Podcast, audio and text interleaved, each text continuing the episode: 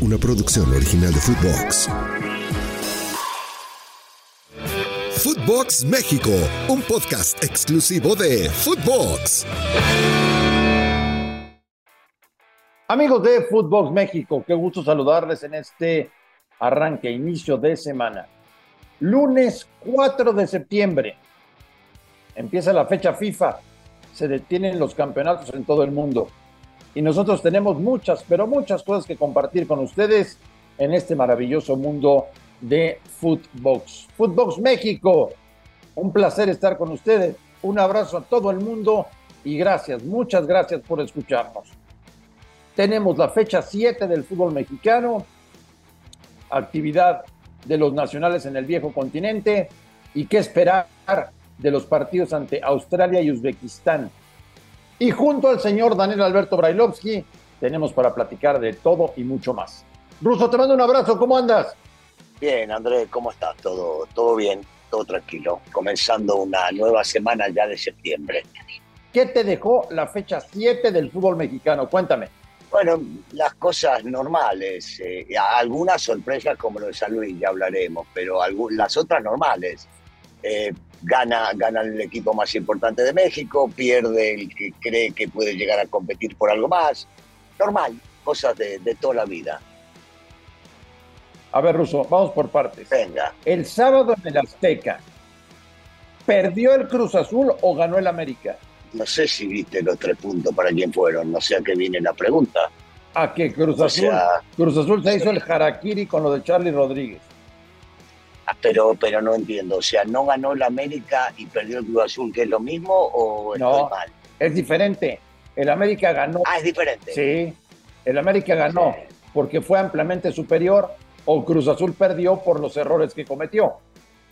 Ah, no, no, no fue ampliamente superior. Si querés que analicemos los 90 minutos, el desarrollo del partido. Entonces no lo fue. Eh, creo, que Cruz Azul hizo un buen partido. Eh, a mí me sigue sorprendiendo los planteamientos y la forma de, jugar, en este caso de, de Jardiné, teniendo un plantel bárbaro, un plantel vasto, este, que de repente vos contra 10 hombres no puedas ver y encontrar la fórmula como para poder llegar a, imponer condiciones en la cancha, que se ganó, por supuesto, y estoy feliz que se haya ganado. Pero si hablamos de la realidad, de lo vivido en el transcurso de los 90 minutos, tenemos que ser claros y explicar que eh, Cruz Azul jugó bien, inclusive con 10 hombres lo tuvo a mal traer a este América. O sea, el América no te convence, sigue sin convencerte el América no es que no me convence, a mí, a mí me interesa, siempre he dicho lo mismo, me, me, encanta que gane, sobre todo este tipo de partidos que tienen un condimento especial, siempre lo he dicho, contra Chivas, contra Pumas y contra Cruz Azul, pero eh, me, gustaría que juegue bien al fútbol, que sea el equipo que en la cancha imponga condiciones y sobre todo cuando juega contra un equipo en inferioridad numérica. Qué duro ser aficionado de Cruz Azul, ¿no, Ruso? Qué complicado ser aficionado de Cruz Azul. Sí, sí, sí, sí, porque eh, digo, les toca sufrir, aunque hace poquito salieron campeones, les toca el día a día de lo que viven con esta directiva que se manda una cagada tras otra. Eh, les toca a veces eh, el, poder no entender por qué resulta lo que resulta en la cancha con el fútbol que, ellos desarrollan, eh, pero bueno, eh, es parte del Cruz Azul, el que nació hincha del Cruz Azul, no creo que vaya a querer cambiar eh, y, de esta manera deberá seguir sufriendo hasta que no se demuestre lo contrario. Cuéntame cómo es posible que el San Luis sea el líder del torneo después de siete fechas.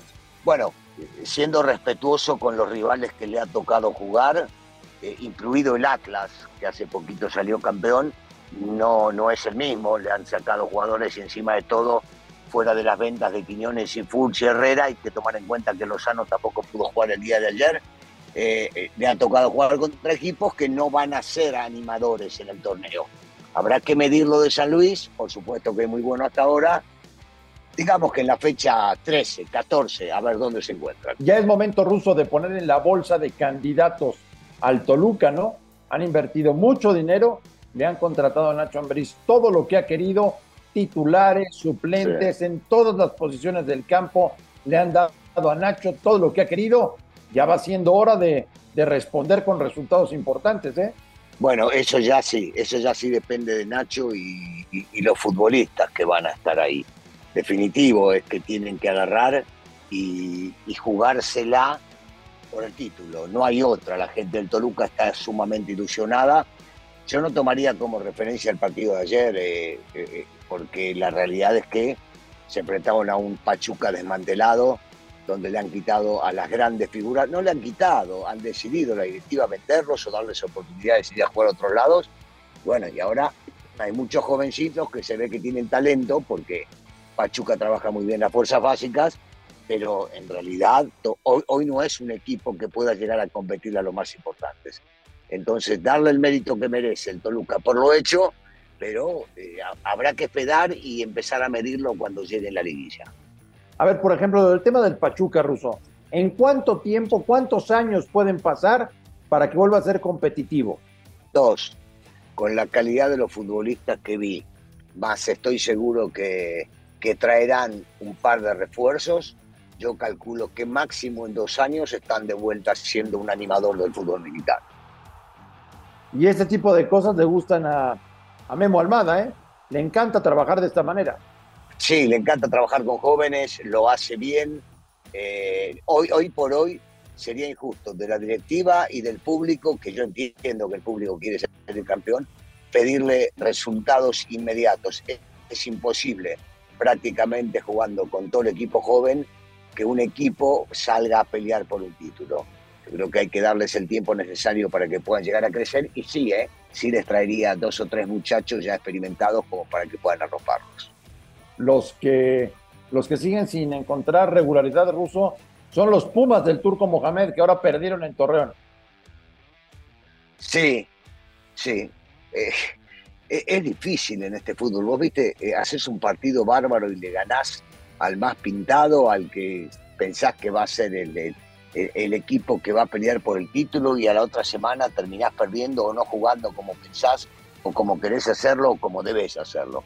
Sí, esto es fútbol, no, no, por más que esté el turco ahí y sea ya un tipo reconocido de categoría y multicampeón, a veces este, las cosas no se dan como vos las habías planeado o el rival te termina superando como fue en este último partido en, La Laguna. ¿Cuál es la realidad de Chivas, Russo? ¿El equipo que en las primeras jornadas ganaba todos los partidos o el equipo que ha ligado ya dos derrotas de manera consecutiva? ¿Cuál es eh, el Guadalajara? ¿Cuál es? Ni uno, ni uno ni otro, es el de los tumbos. Eh, no, no, no, otra vez, eh, lo del año pasado fue eh, más que nada una cortina de humo para que puedan llegar a estar contentos y festejaban el subcampeonato. Cuando analizabas los partidos y te dabas cuenta que durante el año habían ganado partidos y puntos que no merecían en lo absoluto. es un equipo de mitad de tabla, Andrés, es un equipo de mitad de tabla que seguramente estará peleando por un lugar en el repechaje y ver hasta dónde pueden llegar. Competirle de igual a igual a los más poderosos, a los más fuertes, a los este, América, Tigres, Monterrey, Toluca, no, están, están lejos. Sí, eso es un hecho. Russo, te quiero preguntar una cosa ahora que viene la fecha FIFA. ¿Qué opinión te merece que Jaime Lozano invite a Julián Quiñones a entrenar con la selección cuando todavía no tiene el papelito de naturalizado. Sí, eh, a ver, que yo no estoy en contra de los naturalizados, eso lo sabes claramente, porque me ha tocado jugar en tres selecciones diferentes. Lo, que no entiendo es convocar a un eh, futbolista que todavía no tiene los papeles, o sea, no es mexicano hoy, Julián, y me parece que eh, no, tiene, no debería estar en la concentración, eh, por más que sea para partidos de entrenamiento. Eh, no, no, lo veo, no lo veo justo por ese lado solamente. Después, si quieres llamarlo, cuando tenga los papeles y la autorización para jugar, me parece bárbaro. Para entrenar, solamente entrenan los que están autorizados a ser citados. Cosas que solo pasan en México. Siempre, siempre una mancha más que le hace el tigre, Marín. Es increíble, es increíble. ¿Qué esperas de esta fecha FIFA, Russo? si, me preguntás con respecto a, los partidos de la selección mexicana contra Australia y contra Uzbekistán, eh, me parece otra vez partidos intrascendentes, partidos de morondanga, de los moleros que decía el, el Tuca. Hay que agarrar y jugarlos por un tema de, que hay un convenio de por medio y hay que justificar un partido para poder agarrar y guardarte la lana. El caja es importante. Eh, ver a alguno de los futbolistas que nunca han jugado, sí, pero yo me pregunto, eh, ¿a vos te parece que puede llegar a ser medida para, para un Ochoa, para un Herrera, para los tipos que ya jugaron mundiales? Acá, por más que, a ver, vamos a imaginarnos que Memo se come 17 goles y la culpa ¿Qué vas a decir? ¿No, sirve para la selección? Para no, nada. ¿verdad? Porque ya jugó el tipo cinco mundiales. Pero sí vamos a medir seguramente a los chicos que no han jugado todavía y que no han tenido minutos. Bueno, pues ya veremos qué pasa, qué sucede en esta fecha FIFA con dos partidos intrascendentes, como bien menciona el señor Brailovsky, ante Australia y Uzbekistán. Eh, no se pudo conseguir nada mejor porque tanto en Europa como en Sudamérica eh, hay eliminatorias. Claro. Y ya saben, yo no sé cómo le hacen, se las inventan estos tipos, pero siempre consiguen rivales de lo que sea. Siempre le ponen rivales a modo a la selección mexicana. ¿Son unos magos rusos? Sí, sí, son unos fenómenos para hacer negocios. Y está bien, es lo suyo, es lo que les importa. A ellos les importa muy poco este, lo que opinemos o lo que opine la gente, siempre y cuando recauden y llenen el estadio, cosa que sabemos que los aficionados en Estados Unidos, los mexicanos, eh, son muy benevolentes con todo este tipo de cosas y van a la cancha contra el que sea el quien juegue. Correcto. Bueno, señor Bailovsky, pues eh, nos quedamos preparando ya y saboreándonos lo que será la próxima semana el Clásico Nacional donde tú me vas a decir seguro que el América es favorito, que Chivas no tiene nada que hacer en el clásico, siempre, etcétera, etcétera. No, no. Siempre. No, si querés lo dejamos para la próxima semana. Que el América favorito, eh, siempre te digo lo mismo. Contra el Real Madrid en el Bernabéu también es favorito. Ah, también. también, habrá que ver. También contra el Madrid en el Bernabéu, contra cualquiera. Contra el, Ala, contra el Alalí en Arabia Saudita también, muy bien. que sea. Muy bien, muy bien, muy bien.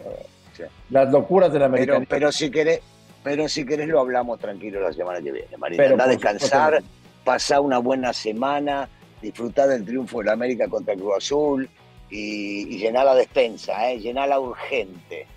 Ruso, te mando un gran abrazo y estamos en contacto. Igualmente, saludos a todos.